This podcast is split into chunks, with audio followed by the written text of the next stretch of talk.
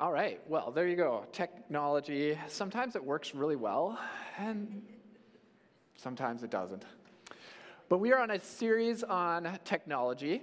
Uh, my name is Brian Asker. I'm one of the pastors here, and thought I'd start off by asking you what does your online profile or presence look like? What is your online image when you, like, if I were to Google you and look up some things about you, what would I find? You know, uh, could I find some pictures about you, maybe on your social media channel, or maybe you're not on social media, but somebody else is on social media that takes pictures of you? I might be able to find some pictures of you. Uh, what words have you written, or what kind of comments have you made on social media? And then I thought about, you know, what kind of biographical data could I find on you? Like, where have you worked? Or where have you kind of gone to work to live or to vacation? Well, if you were to look me up online, you might find uh, that I have a personal website that has not been updated in a really long time. I'm kind of lazy on that. Uh, you might also find that on my Facebook and Instagram accounts, that uh, mostly I take pictures of me and my family doing our various activities, usually things that involve uh, board games. And, of course, uh, you might find me running or doing fitness activities. But again, I do not post very much on Facebook or Instagram. I'm horrible at that. But Twitter is a whole different story. Uh, since my son uh, was born, our middle son, I have been posting online almost every day a summary of the Bible passage that I'm doing, plus some comments on what I'm learning.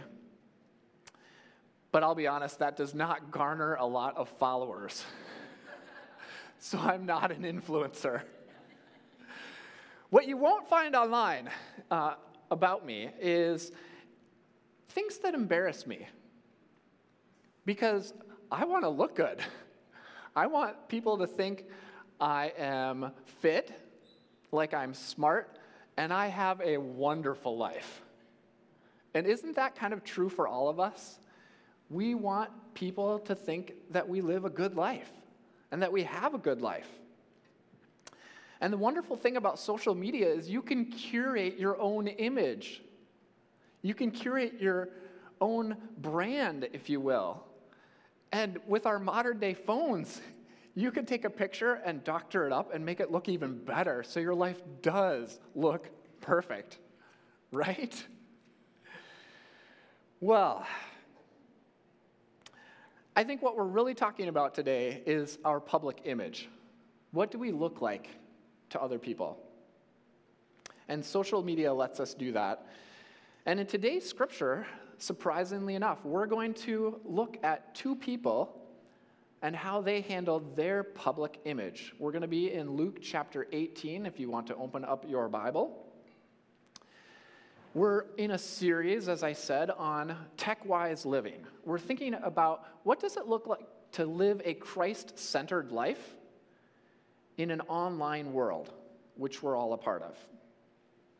And last week we took a look at how much time should we really be spending online? What does it look like to have good boundaries around our use of technology? This week, we'll tackle our online image. So let's jump into our passage and see what we might learn. Starting in verse 9, it says, To some who are confident of their own righteousness and look down on everyone else, Jesus told this parable. Now, right away, here in this verse, we learn that Jesus is talking to a particular audience. He has a specific group of people in mind. It's kind of those people who think they're better than everybody else and they've got everything figured out. And it says that he's telling them a parable. And a parable is simply a short moral or spiritual story that we don't want to spend too much time digging into all the details. We're looking for the main point. So, what's the story? Jesus says two men went up to the temple to pray one a Pharisee, the other a tax collector. The Pharisee stood by himself and prayed, God, I thank you that I am not like those other people robbers, evildoers, adulterers, or even like that tax collector over there. I fast twice a week, and, and I give a tenth of all that I get. So let's pause here and look at what is the public image of the Pharisee.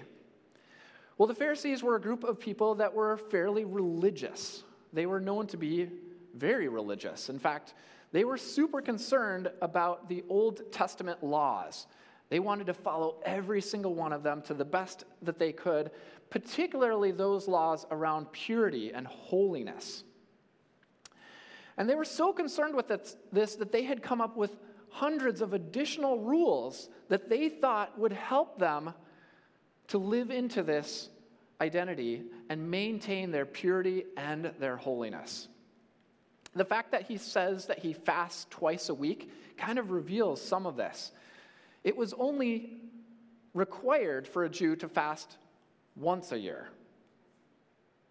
No, it was once a year, is what I found. And he's fasting twice a week. And then uh, he also says that he is giving tithes on all of his income, not just the required parts. So, in short, everybody would have seen the Pharisee as this really good person, a very religious person, certainly somebody who was right with God. But then there's this tax collector.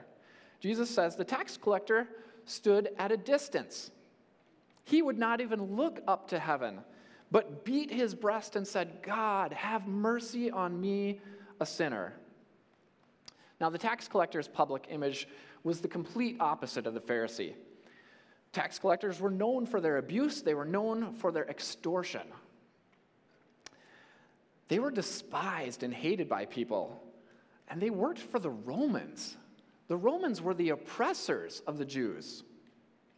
In short, no one was thinking that the tax collector was a picture or a model of what it looked like to follow God.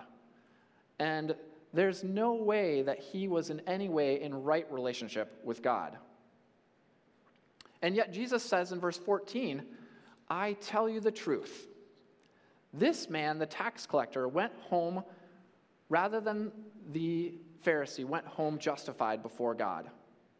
For all those who exalt themselves will be humbled, and those who humble themselves will be exalted. That word justified means to be right with God or accepted by God. And the audience would have been shocked by this. We hear this and we're like, oh, okay, all right, you know, he's justified.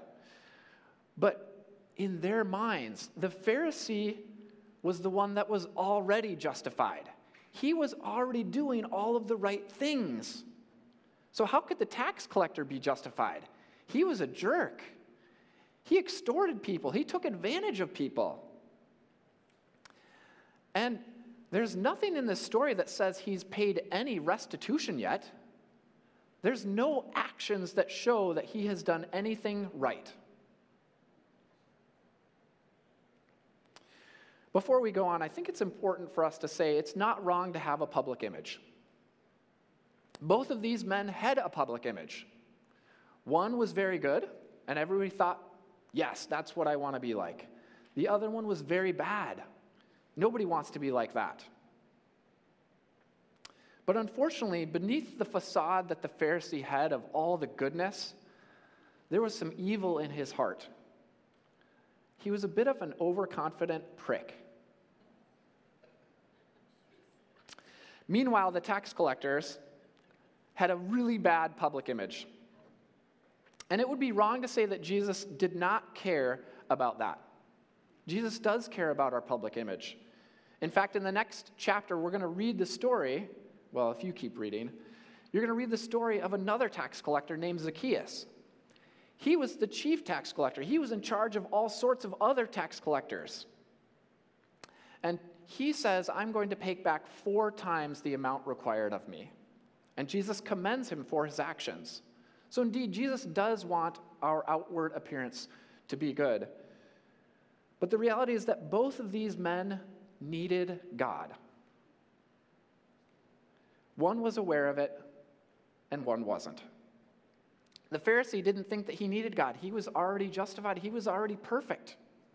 But the tax collector, it says, was beating his breast, which was a sign of great mourning. And in this case, it's a sign of repentance.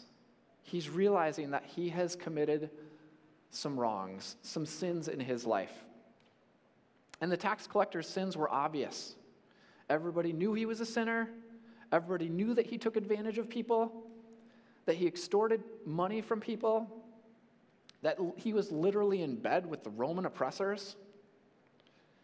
But his actions in this story, his prayer, revealed that he was humble and that he knew that he needed God. On the outside, the Pharisee looked good, but if we listen to what the Pharisee said, what he's praying, we find out he's messed up too. He's demeaning, he's dehumanizing other people, he was judging other people. And the truth is that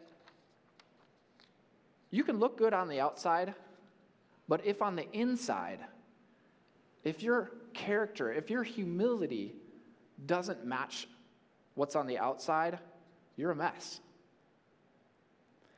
And on the flip side, you can be a mess on the outside. You can look like you are horrible. But if you're humble and you know that you need God, then you're already accepted. Even if you haven't done anything yet to deserve it. And I think some of us here need to hear that message today. You have that sense of, I feel like the tax collector. I am a mess on the outside.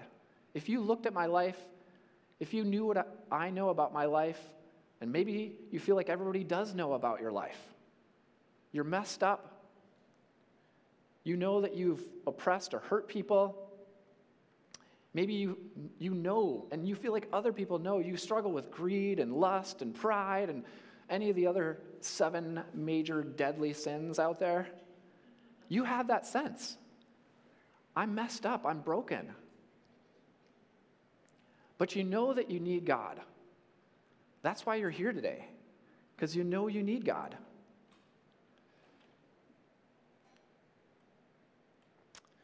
Well, the good news is that God loves you, God cares about you, God hears your repentant heart.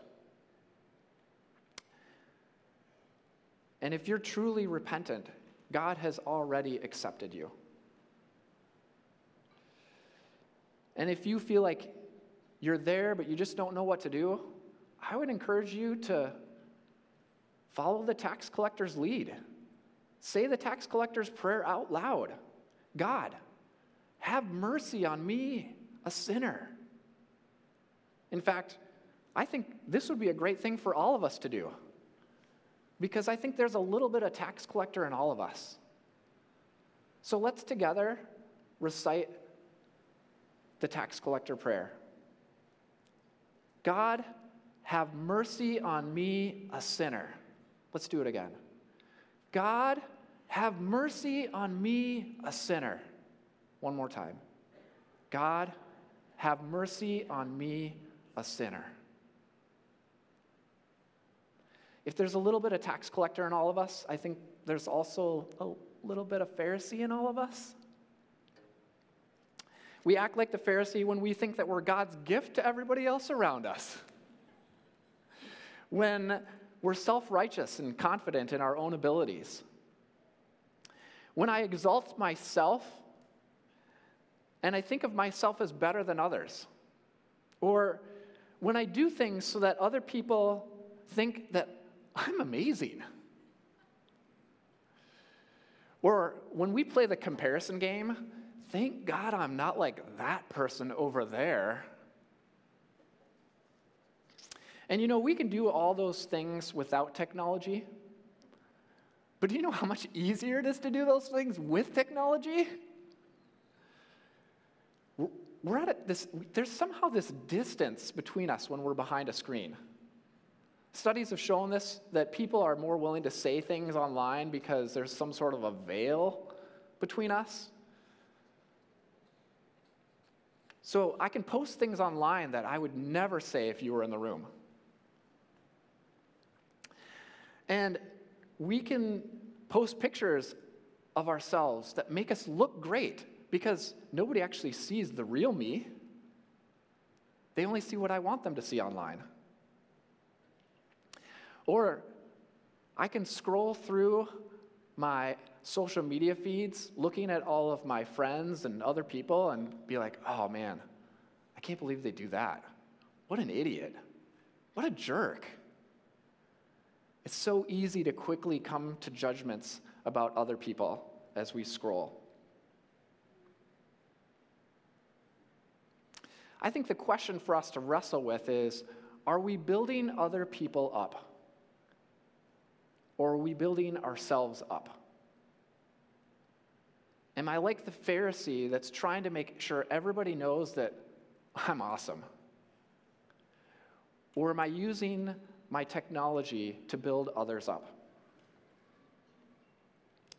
The Pharisee was building himself up and tearing other people down. The tax collector knew that he was messed up and knew that he needed God.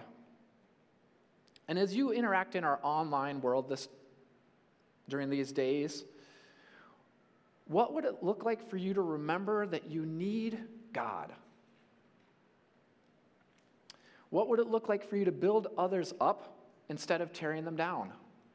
Whether you make that comment or not, if it's just in your head or whether it comes out in a comment, what would it look like to build others up instead of tearing them down? And what would it look like to honor God with whatever your public image is? To be clear, I'm not advocating that we abandon online world. We live in an online world. It's part of our reality. Some of you may choose not to be on social media. That's fine. You still have a public image and you even have an online image. I think I can pretty much find everybody here in the room not to be overly creepy. Uh, I think there's some things that we could do before we jump online. And whether we're talking, on, I'm talking online, like even like text messaging, I, like these are things that we do on our phones uh, that are part of our online image. Does what I'm posting, does it honor Christ?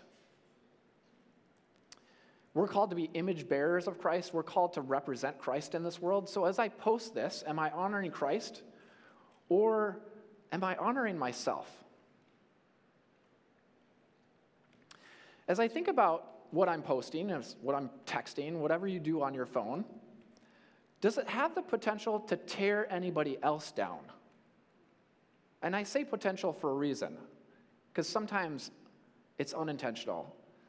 And we need to learn some things. Sometimes we might say something that, you know, hurts somebody else, and they might tell us, hopefully, and we can learn from that. But it's our job to sit and think, who could this offend? And to the best of our ability, to not do that. And then I think, you know, as we post, this one is the hardest for me. Is this just building myself up?